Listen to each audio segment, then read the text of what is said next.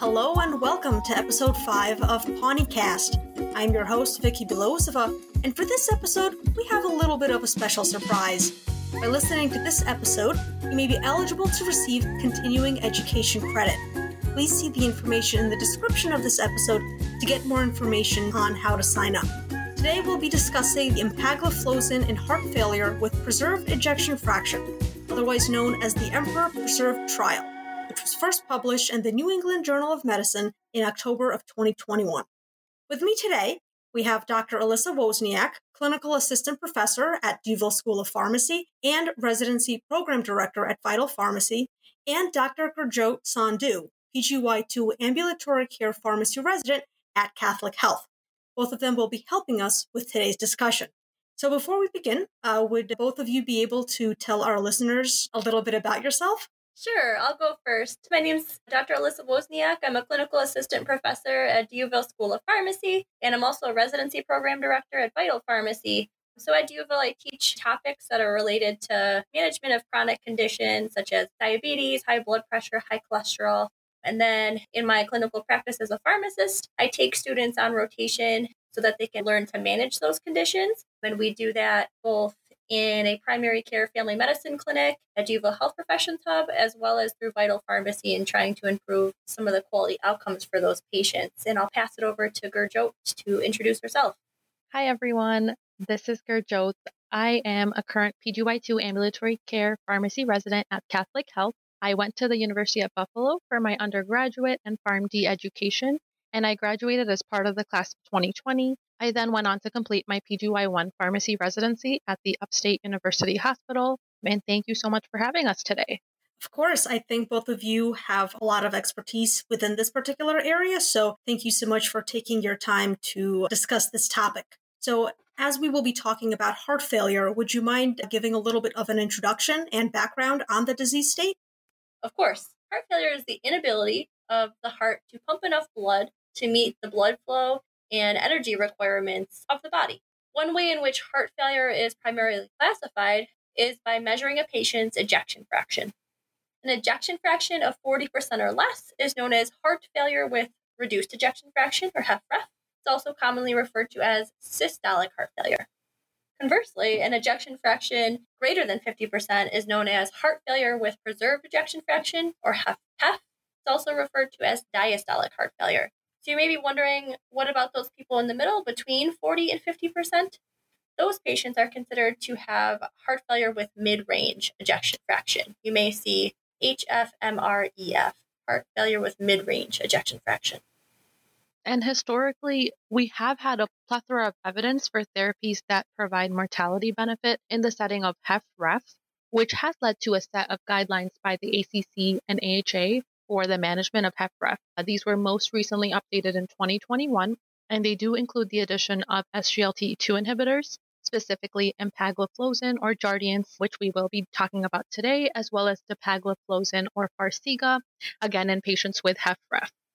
Unfortunately, we have had a lack of therapies with proven mortality benefit in the setting of HFpEF, and there are no set guideline recommendations for these patients similar to HFrEF. However, the addition of the trial that we will be talking about today, the Emperor Preserve trial, has changed this, and empagliflozin or Jardiance is the first agent to show a clinically or statistically significant mortality benefit in patients with HFpEF. Before we jump into the Emperor Preserve trial, just want to introduce everybody to the patient case that we're going to be discussing, and it'll help us apply some of the information in the trial.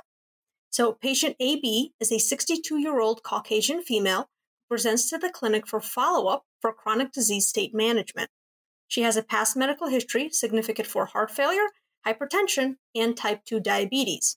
Her current medications include metformin, 1000 milligrams BID, furosemide, 40 milligrams daily, spironolactone, 25 milligrams daily, and lisinopril, 10 milligrams daily.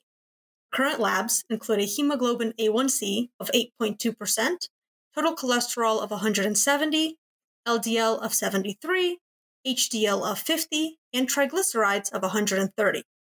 Her urine to albumin creatinine ratio is 20, her EGFR is greater than 90, and she has a BNP of 400 while other labs are within normal limits. During today's clinic visit, her vital signs were obtained with a blood pressure of 138 over 78, and her heart rate was measured at 72 beats per minute. She was diagnosed with heart failure in 2016, and her last heart failure exacerbation was one year ago, and she has been stable since. Her last echocardiogram showed her ejection fraction at 52%. The patient denies any symptoms at rest, but does report mild shortness of breath with her daily walks. At today's visit, she would like to continue working on her heart failure therapy and optimize the management of her diabetes and hypertension. Dr. Wozniak and Dr. Sandhu, what are your initial thoughts about this patient case? Is there any information that you'd like to know? And what are the therapy options that you're considering? The first condition we can discuss is her heart failure. I would like to focus on her ejection fraction, uh, which would help us categorize if this is heart failure with reduced ejection fraction or heart failure with preserved ejection fraction. Her heart failure can be classified as heart failure with preserved ejection fraction. Uh, that's because her ejection fraction is measured at 52%. I would also like to discuss her symptoms. So she denies any symptoms at rest, but does report dyspnea with normal physical activity. So I would categorize her as heart failure with preserved ejection fraction, NYHA class 2, um, as per those standard staging criteria looking at her therapy, I think it's important to ensure that she is on appropriate medication therapy for each of the conditions that she has been diagnosed with. Currently, this patient is on furosemide 40 milligrams daily, and this is in the class of medications called loop diuretics. We do use these medications in heart failure for symptom control, and it's important to note that these have not been shown to provide mortality benefit in heart failure. They will, of course, improve a patient's quality of life by improving symptoms such as shortness of breath and edema. So it's important to continue this medication. Something we can also consider is actually increasing the dose of this medication, given that the patient is having some mild dyspnea with physical activity. We can also recommend that the patient check her weight at home to see if she is retaining fluid or if she's remaining stable with her weights. We can also provide the patient with a fluid management plan so that she knows when to reach out to her provider or when to adjust the dose of furosemide herself as per her management plan. The patient's also on lisinopril, which does not have proven mortality benefit in this patient because, again, she has heart failure with preserved ejection fraction, unlike how in heart failure with reduced ejection fraction it would have this mortality benefit. But in, in this patient, it is used to help with blood pressure control given her comorbidity of hypertension, and therefore it's appropriate for her to continue it. And given that her blood pressure is slightly elevated today, we would want additional blood pressure readings to assess if this is a consistent trend or if this is just one isolated elevated blood pressure reading, potentially due to something like white coat hypertension or nervousness in the doctor's office. Yeah, that's a great point. I would recommend that this patient check her blood pressure at home to help us with that assessment. And we can certainly provide her with a prescription for a blood pressure cuff, or she could go to her local pharmacy to check her blood pressure. Another medication we can also recommend initiating in this patient is Jardiance or empagliflozin, which again will be the focus of our talk today. So we will get into this evidence um, behind that recommendation in a few minutes. And I'd also like to narrow down and focus on this patient's diabetes diagnosis next. So, looking at that disease state, the patient had a hemoglobin A1C today of 8.2%. So, this indicates that the patient's diabetes is currently uncontrolled. Um, according to ADA guidelines or the American Diabetes Association, this patient's goal, A1C, would be less than 7%, considering her age and comorbidities. So she's currently on metformin, 1,000 milligrams twice a day. So she is at an optimal dose of metformin already. So therefore, we're going to need to consider additional options to control her blood glucose, in addition to any lifestyle modifications that she either is making or, or should be making that we can educate her on. And so, one of those medication classes that we can consider are um, SGLT2 inhibitors. So, that is a specific class of diabetes medications. And the one that I'd like to um, narrow in on is actually empagliflozin or Jardiance, since that's the trial that we're talking about today. And this would be a good option for her because this medication can be considered to target both of her conditions, um, so heart failure with preserved ejection fraction, as well as diabetes and that's a nice characteristic of this sodium glucose transport protein 2 inhibitor. And also talking about her hypertension, we did touch on this a little bit. The patient is currently on an ACE inhibitor, which is lisinopril, but we did notice today her blood pressure is slightly elevated at 138 over 78. Again, we do want to see that overall blood pressure trend and recommend that the patient check her blood pressure at home. However, the medication that we will be discussing today, the Jardiance or empagliflozin, can also help lower blood pressure. So that's a third benefit for this patient that this medication can offer.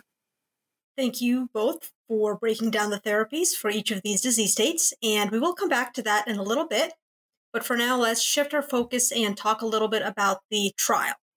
I'd like to start off and lead us into a summary um, of the study methods by really talking about the rationale behind this study. So, sodium glucose cotransporter 2 inhibitors, or those SGLT2 inhibitor class that we were discussing, are known to reduce the risk of hospitalization for heart failure, particularly in heart failure with reduced ejection fraction. So, this was something historically that had been studied. However, it remained unknown as to whether this benefit existed in heart failure with preserved ejection fraction. So, therefore, the objective of this study, our Emperor Preserve trial, was to evaluate the effect of an SGLT2 inhibitor. And again, specifically, they looked at empagliflozin on the major heart failure outcomes in heart failure with preserved ejection fraction. Jumping into this study design, this study was a randomized, double blind, parallel group, placebo controlled, and event driven trial. So the study participants included adult patients with an NYHA class 2 to 4 chronic heart failure with preserved ejection fraction with and without diabetes. They also had an NT proBNP level greater than or equal to 300, or for those with atrial fibrillation, greater than or equal to 900. They did exclude patients that had a disorder that could change their clinical course or jeopardize their safety or participation. Thanks for talking about the study design, Gurjot. I'm just going to get a little bit into um, the intervention versus the comparator groups. So, patients meeting those inclusion criteria were randomly assigned to receive either placebo or empagliflozin at a dose of 10 milligrams by mouth once daily. And this was provided in addition to usual therapy that those patients would receive for their disease state. There were a total of 5,988 patients who were randomly assigned. About half of those patients were put into each group at 622 centers across 23 countries. The baseline characteristics were similar across those two groups. So the primary outcome was looking at a composite of adjudicated cardiovascular deaths or hospitalizations for heart failure, and these were analyzed as the time to the first event. They did find that the primary composite outcome was lower with empagliflozin, so it occurred in only 415 patients, or 13.8% in the empagliflozin group, and in 511 patients, or 17.1% in the placebo group. This led to a hazard ratio of 0.79, and that 95% confidence interval was between 0.69 to 0.9. So, therefore, this was a statistically significant difference between the two treatment groups. And calculating that number needed to treat, the number of patients needed to be treated with empagliflozin or Jardiance to prevent one primary outcome event, again, the cardiovascular disease or heart failure hospitalization, would be 31 during their median trial period of 26 months. And now we'll shift into a few of the secondary outcomes of this study. So, the secondary outcomes were total hospitalizations for heart failure, both first hospitalization as well as recurrent hospitalization. And they also looked at the rate of decline in estimated glomerular filtration rate, EGFR. The total number of heart failure hospitalizations was lower with empagliflozin than with placebo, this was 407 versus 541 hospitalizations, respectively, for those groups. And this yielded a hazard ratio of 0.73. This was on a 95% confidence interval of 0.61 to 0.88. There was also a p value less than 0.001, indicating statistical significance. So the rate of decline in the EGFR was slower in the empagliflozin group compared to placebo. This was negative 1.25 versus negative 2.62 milliliters per minute per 1.73 meters squared per year. And this also had a p value of less than 0.001, indicating statistical significance. As for the safety outcomes, I think it's important to discuss the most common adverse effects of this class of medications.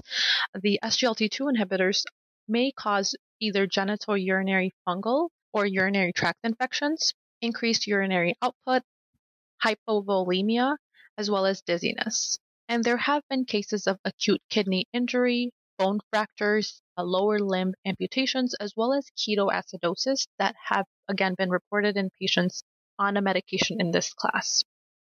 Due to these reported cases, it's important to consider a patient's risk factors prior to initiating a medication in this class.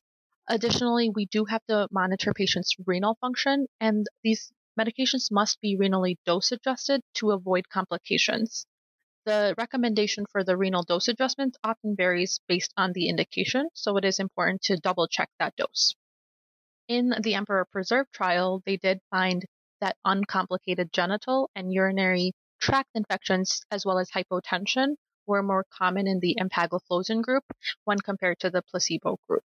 They also noted that more serious adverse events occurred uh, more frequently in the placebo group. So it was 47.9% in empagliflozin versus 51.6% in placebo group. What would you say are some of the strengths and weaknesses of this study? The strengths of the study include its multi center and multinational design, where participants were selected at 622 centers in 23 countries. This actually shows that the study results can be applied to patients across multiple different geographical areas around the world, which is important. The weakness is the limited number of participants from various races. So, the majority of the patients in this study were white, about 75% of them, with only about 4% reporting being Black participants and about 14% reporting being an Asian participant. The remaining 5% were classified either as other or the race was missing, not reported. This means we must be careful about the generalizability of these study results to patients with different races. And another strength that I would like to add is that this study did include pre specified subgroups in the protocols, such as both patients with diabetes and those without. So, again, the generalizability of these study results will be applicable to many more patients. However, it is also important to note that although the effects were generally consistent across the pre specified subgroups, this was not always the case. So, for example, patients with a left ventricular ejection fraction greater than or equal to 60%, those that were Black and other races, a BMI greater than or equal to 30 kilograms per meter squared, and those with an NYHA class 3 or 4 HFpEF at baseline were not found to have a statistically significant difference between the two groups as related to the primary outcome that we discussed. Is there anything about this trial that y'all found interesting that we just haven't discussed yet? What I found interesting was that empagliflozin led to a 21% lower relative risk in the composite outcome of cardiovascular death or heart failure hospitalization. However, this was mainly driven by the 29% lower risk of heart failure hospitalization. The cardiovascular death was not found to be statistically significant difference between the two treatment groups. I touched on this a little bit, but what I found interesting as well was that the effect of empagliflozin on the primary outcome events was consistent in patients both with or without diabetes at baseline. So I feel like this will change practice as this class of medications was historically thought to be a diabetes only drug, but now we can use this in the right patients regardless of diabetes um, at baseline or not. Let's shift back now to our patient case. So, how do you think this patient matches the study population? And do you think that the study results can be applied to AB? So, patient AB matches the study population really well. As a reminder, she is a 62 year old Caucasian female from North America, and she was NYHA class 2 heart failure with preserved ejection fraction. This makes me confident that we can sort of generalize the study results and that they would apply to her. Yeah, she meets the criteria for those patients who would experience a statistically significant difference between empagliflozin and placebo or her heart failure with preserved ejection fraction. So she would benefit significantly from the addition of this medication to her regimen. And as we mentioned earlier, this patient would also benefit from this class of medications because she does have diabetes. So, as a reminder, according to those American Diabetes Association guidelines, after first line therapy, um, which historically has been metformin, but now it's starting to be considered that, you know, perhaps based on their other indications, you might be able to go right to, you know, something like an SGLT2 inhibitor, for example. But according to those guidelines, after you implement a therapy and think about comprehensive lifestyle modifications, you really, really do want to assess the patient for indicators of high risk or established um, heart disease, so atherosclerotic cardiovascular disease, uh, CKD or chronic kidney disease, and also heart failure. So, given this patient's past medical history of heart failure with preserved ejection fraction, one would consider the addition of SGLT2 inhibitors with proven benefit in this population for her diabetes as well. And additionally, we did talk about this patient's other comorbidities, which included hypertension, and today's blood pressure was slightly elevated. So again, this would likely be reduced to goal with the addition of an SGLT2 inhibitor such as Jardiance. So just to summarize, you would both recommend the addition of empagliflozin to this patient's heart failure and diabetes regimen to offer a reduction in the risk of cardiovascular death and heart failure hospitalization, as well as to get better glycemic and blood pressure control. How do you think the results of this study compare to others that have been done? And is there any further research that you would recommend in this area? So, this study's results are consistent with previous reports that SGLT2 inhibitors reduce the risk of heart failure hospitalizations in patients with type 2 diabetes mellitus. However, the key difference is that this study included patients both with diabetes and without, as well as having a larger patient population in this study. Previous studies involving other classes of medications failed to show a statistically significant difference on the primary heart failure outcome. However, it is important to note that there are ongoing studies involving other SGLT2 inhibitors in the setting of heart failure with preserved ejection fraction. Specifically, we know the DELIVER study is looking for Farxiga in patients with HFpEF. And I would love to see that that trial has similar efficacy as well as the other SGLT2 inhibitors in the setting of HFpEF. Well, that was a great discussion. I definitely uh, learned a lot, and hopefully, our listeners learned a lot as well.